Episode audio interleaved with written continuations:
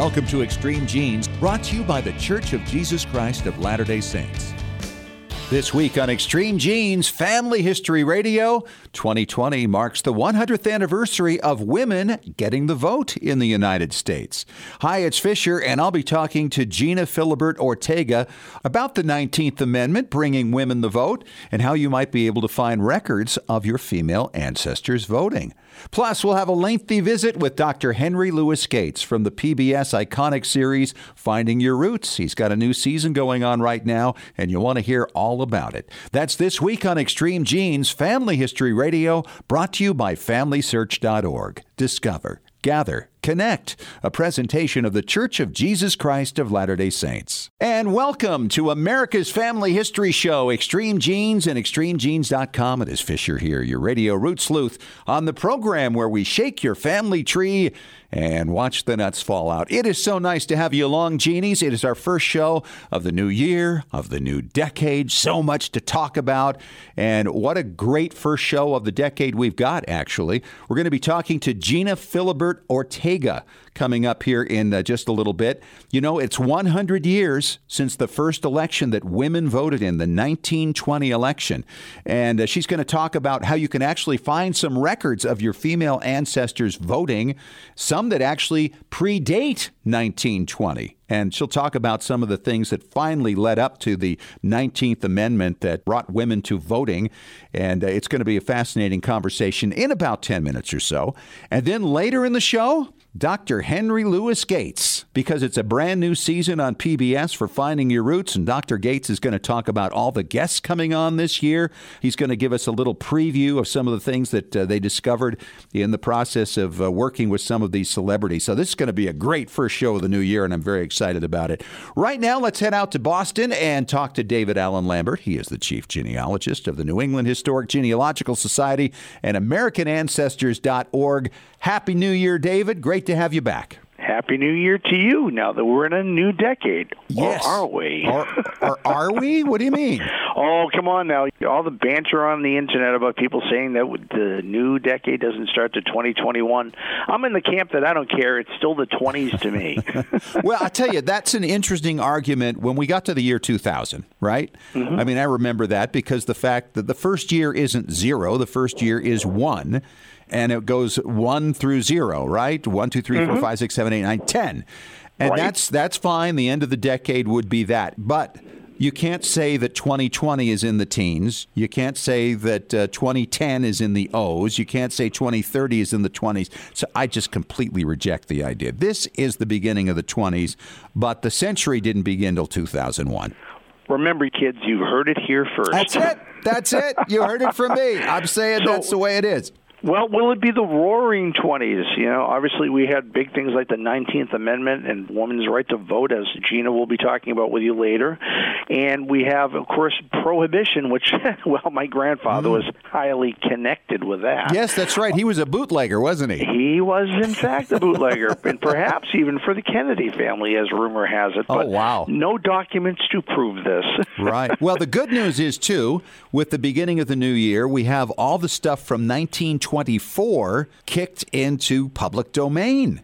So we're talking about all the creative works. This means uh, audio, published music, books, and photographs. And if you're writing family histories, for instance, and you're looking for public domain photographs to illustrate the era, you can now go up as recently as 1924 without worrying about copyright issues.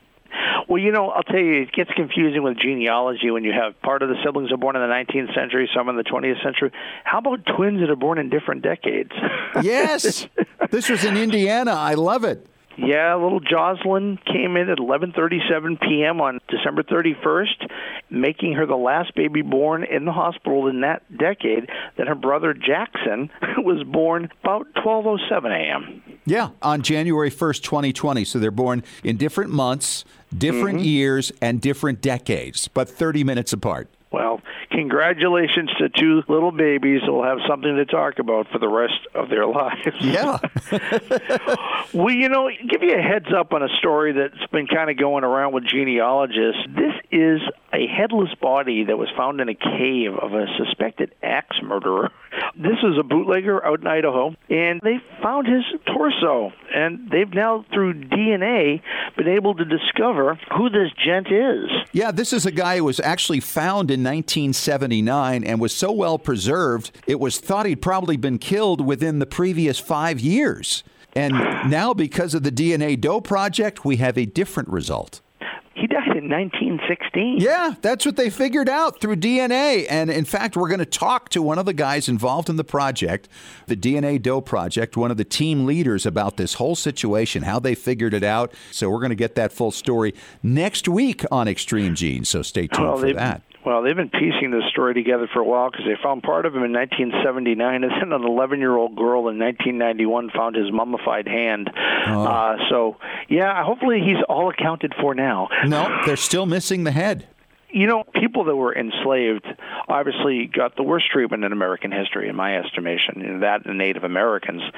In Tallahassee, Florida, they've discovered that under a country club is a cemetery of enslaved individuals. Yeah, we're talking about under the seventh hole of a golf course of a country mm-hmm. club.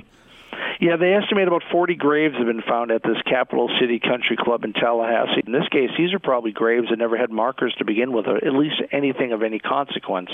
But it's a terrible shame, but at least now maybe the right will be done and maybe the remains will be disinterred and buried someplace properly. Well, they're actually talking about maybe shutting down that hole, rearranging the golf course because you just you can't have people teeing off over bodies no. of anybody yet alone no, driving golf carts over them. Yeah. I mean, yeah, especially in this situation. Well, that's all I have this week from NEHGS. But if you want to become a member in the new year, go to AmericanAncestors.org and you can use the coupon code EXTREME to save yourself $20. All right, David, thank you so much. And uh, you're going to come back a little later on. We're going to do Ask Us Anything at the back end of the show, of course. I shall do that and it's my very first guest of the brand new year in the decade. It's Gena Philibert Ortega, and I'm just thrilled to have you back on, Gena. It's been a long time. How are you? I'm good, Fisher. It's great to be here and to be the first guest of 2020 is very cool. And the decade, yes. And, yes.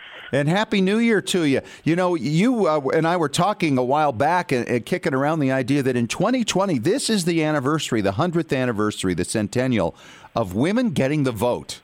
And you've done so much great work on uh, women ancestors and helping people find stories about their female ancestors. It seemed like a natural way to start out the new year.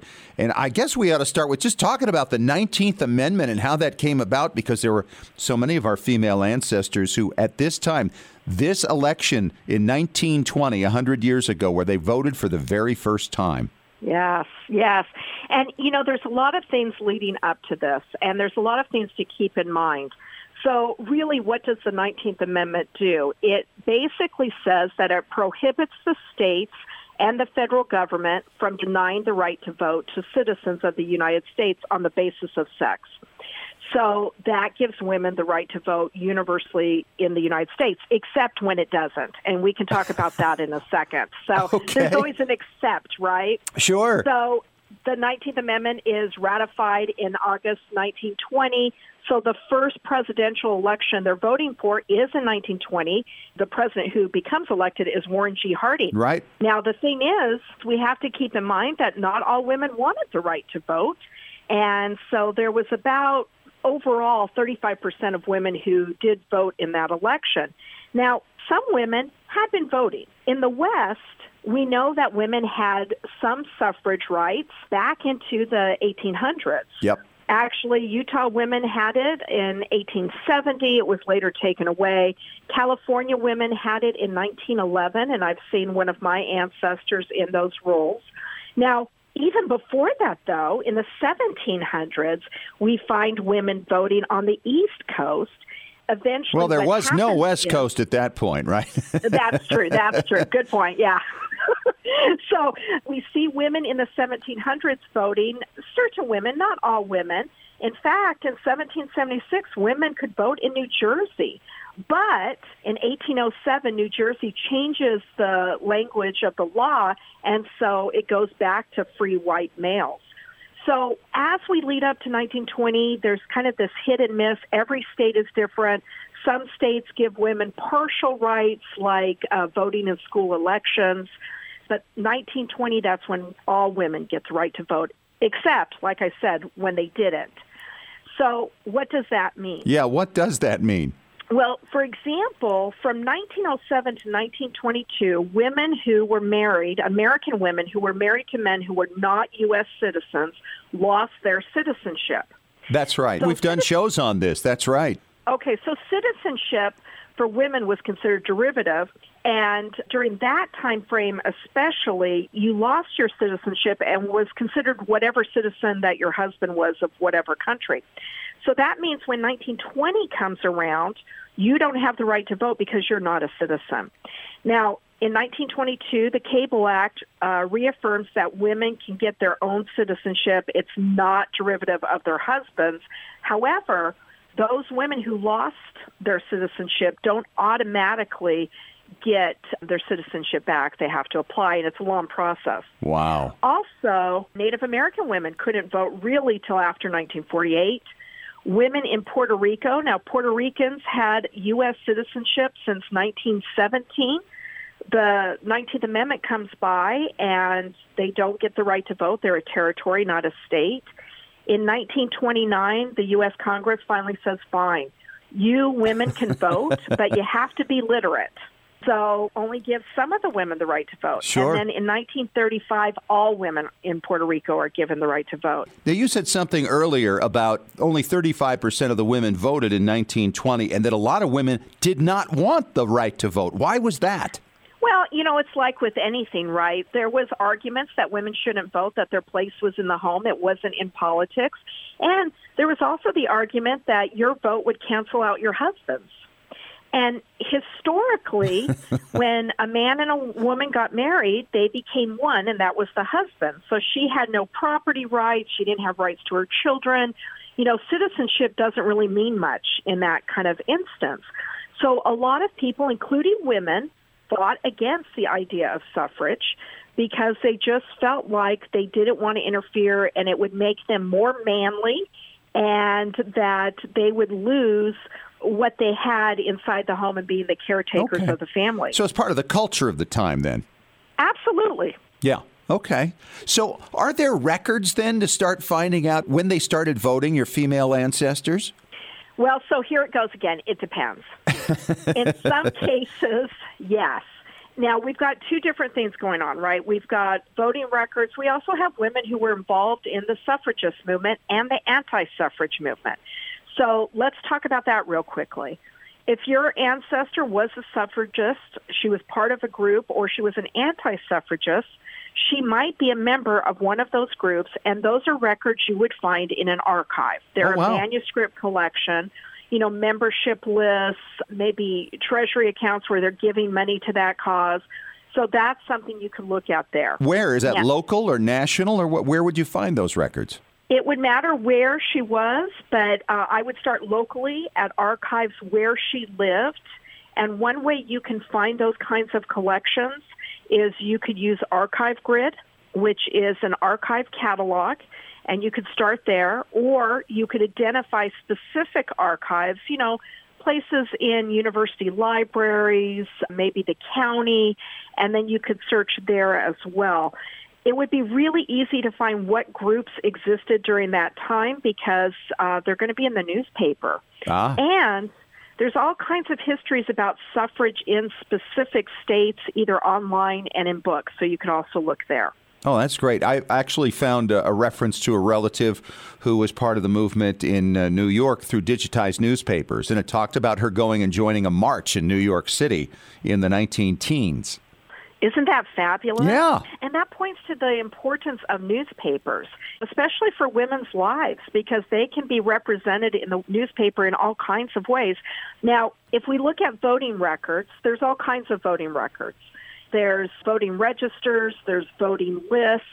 There's uh, another reason women may not have voted had to do with poll taxes and that's a fee that you paid or a tax that you paid when you voted. Some people couldn't afford to do that, hmm. especially if your husband and yourself were voting. Oh, yeah, so that would make sense. Some of those are online. And so, for example, you could go to Family Search and go to the Research Wiki, put in the state that you're researching and the word genealogy, and it will show you different record types. You can click on voting or voter, and it will tell you a little bit more about those records. You could also go into Family Search's catalog and do a search for the state you're interested in. And then I would also do the county that you're interested in because remember, sometimes women voted in smaller elections like regional, municipal, school elections, and so forth. Mm-hmm. So that would be on the county level. And you could do a search there. They do have a section called voting. Now, Ancestry does have some too, not a lot. But if you look in Ancestry, if you go to the top where it says search, and then all collections, you can do a search on the place your ancestor lived. There's a clickable map. Or you can choose the census and voter lists collection, and then you can go through there. So, for example, California has voting records that predate 1911, and you can find women on there because women got the right to vote in California in 1911. Wow. So, so what kind of uh, strategies did uh, women take to get the 19th Amendment passed? You know, there was all kinds, and and there was even fighting within those groups that women belong to, suffrage groups, because some believed that you should be a little bit more militant. You know, women have been fighting for this, wanting this since prior to the Civil War, and so by the time we get to the 1900s, they're mad. Hmm. And so, uh, especially in England, they are becoming militant. And so, what happens is these women come up with all kinds of ideas from influencing the men in their lives who have some clout and influencing them to go ahead to vote for women's suffrage to writing campaigns to marches and parades. You know, women even opened up little cafes and fed people, didn't charge, and then talked about why women should have the right to vote. And they produced cookbooks. So they did everything from the things wow. that you would expect women to do as fundraisers to, you know, in England, they're being a little bit more militant. They are learning martial arts. They are throwing stones through windows. They're doing things like that to get their point across. She's Gena Philibert Ortega. She's a lecturer. She's an author. Thanks so much, Gena. This is really fascinating. I enjoyed it. You are a worthy first guest Thank you. I, I loved it. And with 2020 and the new year and the new decade, we get a brand new season of Finding Your Roots with Dr. Henry Louis Gates. And my good friend is on the line with us right now. Hey, Dr. Gates, how are you? How are you doing, Scott? Happy New Year. And back at you. You got a great season coming up here on PBS. How many is this now? This is our sixth season, and it's our most exciting season ever season six started with two new episodes in the fall.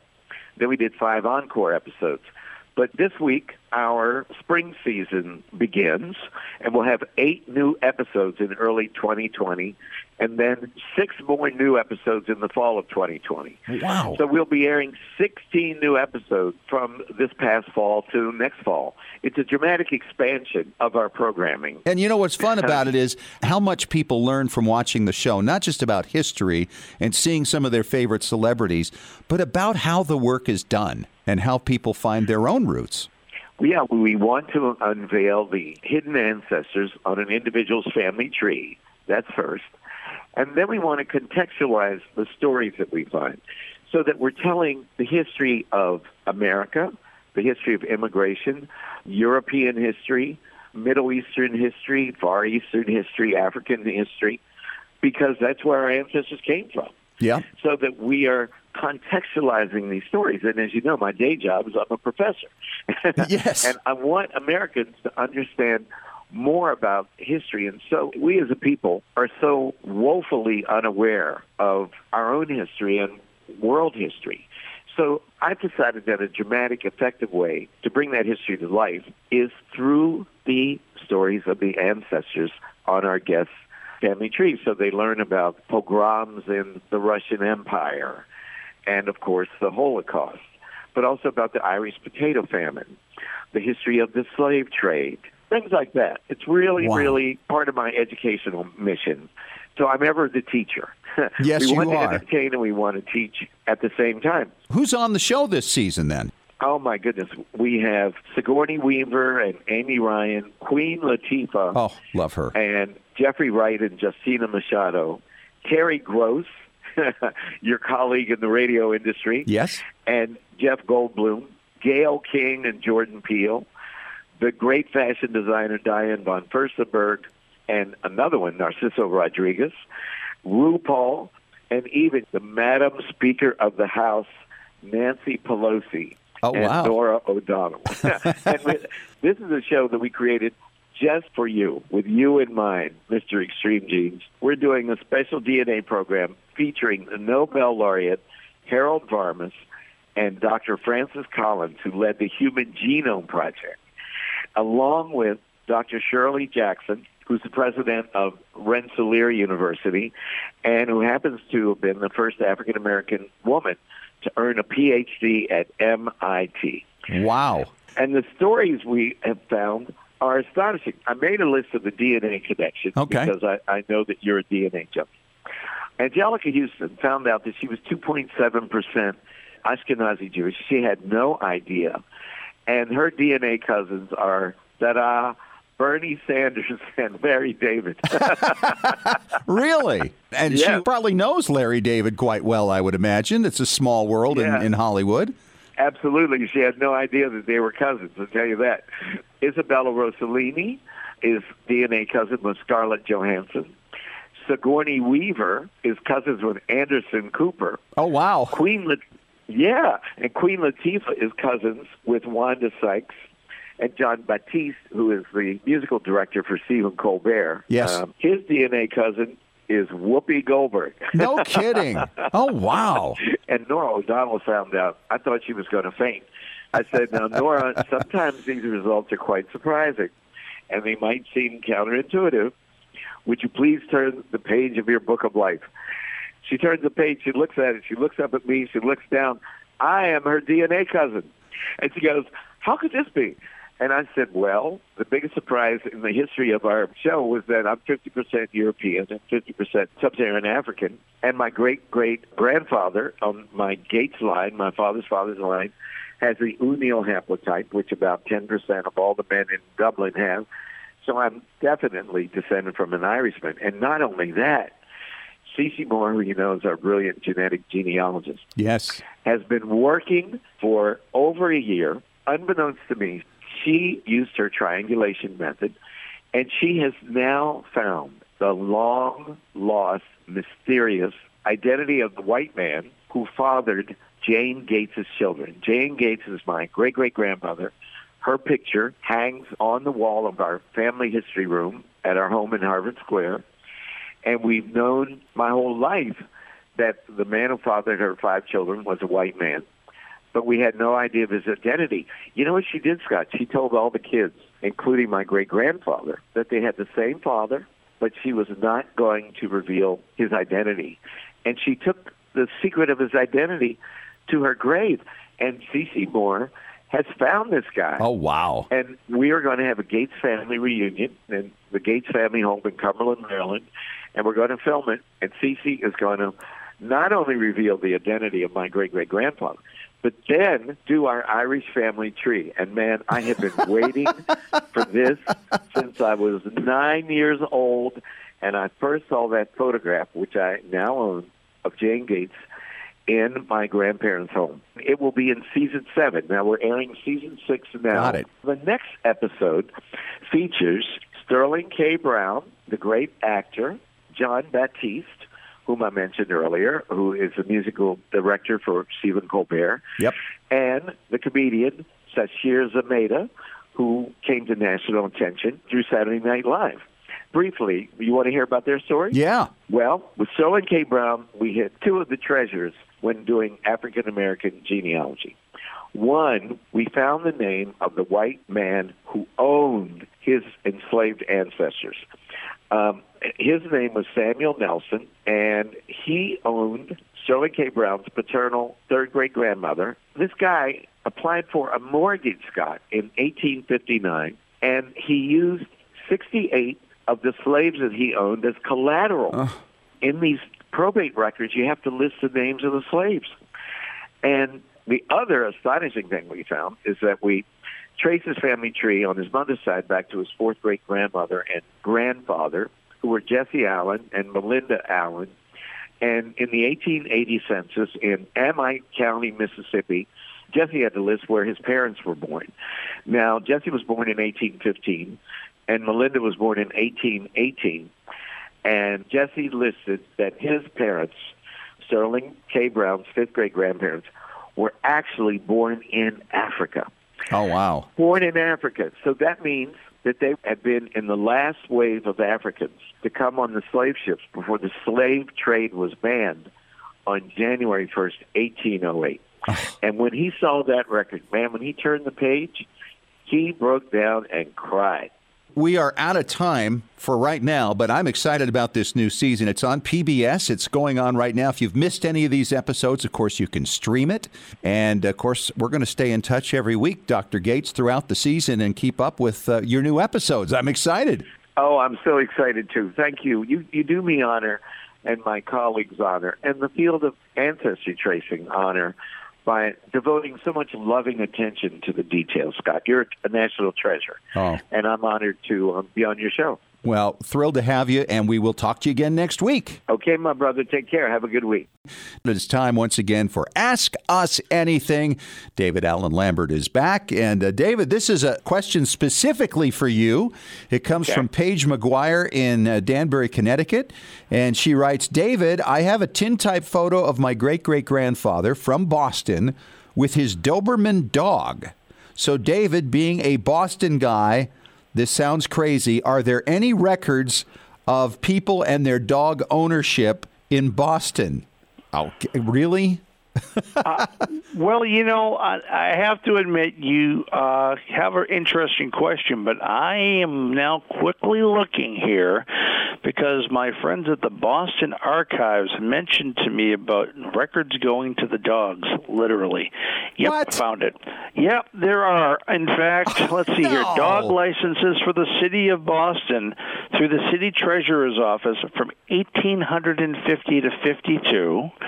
There are also dog licenses and registered owners, name of dog, the sex, the age, and description, and the fee, 1865 to 67, so right after the Civil War, which might work for her. Right. And we always talk about cattle marks, you know, the cropping of the ears of our cattle Oh, that our ancestors in the 18th century, 17th century, et cetera. And there are a lot of records 19th. of there are a lot of records of those. Uh, here's one you may have never heard of registration of cropped dog ears. Based on a Massachusetts Act of Resolved of 1928, it required that the city clerk record all the dogs whose ears are cropped or cut off prior to 1928 or amputated by a veterinarian. And these go from 1928 to 1941.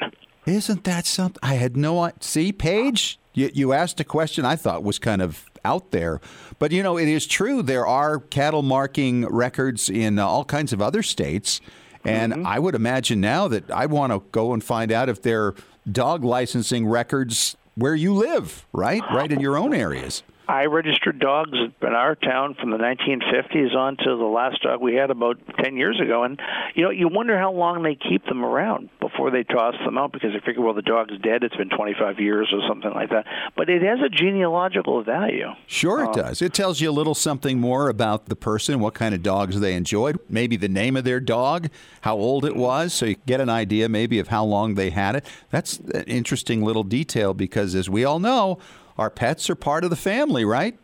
They truly are. They sometimes have a better pedigree than we do. Yeah, that's true. In fact, you can track it sometimes more easily. But uh, great question, Paige. You know, these records are so valuable. You know, you might want to be the delegate who goes to your town or city clerk and say, you know, where are the old records? How long do you keep them? And then maybe get in touch with the public library or your town's historical society and make them be aware of these type of records. Who knows? Maybe your town's records go back to the 19th century or early 20th century. But you know, it does put a person fish in a geographical location. So if someone came over from Italy and bought a Doberman Pinscher, for instance, and registered in 1918, and he doesn't have a naturalization, you can't find the passenger list or no city directories because it's a small town, that may be the first instance you find him living in that community.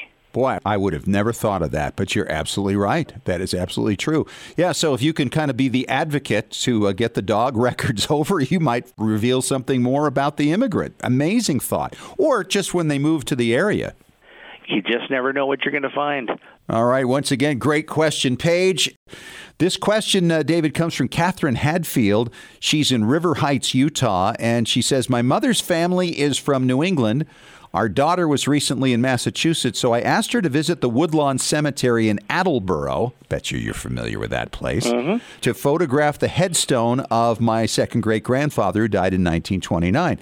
But there was no headstone. We were saddened by this and immediately decided to buy a headstone for great great grandfather. I would appreciate any tips and cautions as to how to go about successfully arranging for a headstone, especially from long distance. Your expertise would be greatly appreciated, Catherine. Well, it's funny. I actually did this about a dozen years ago, and it wasn't even in the United States. It was actually getting one in Nova Scotia. So wow.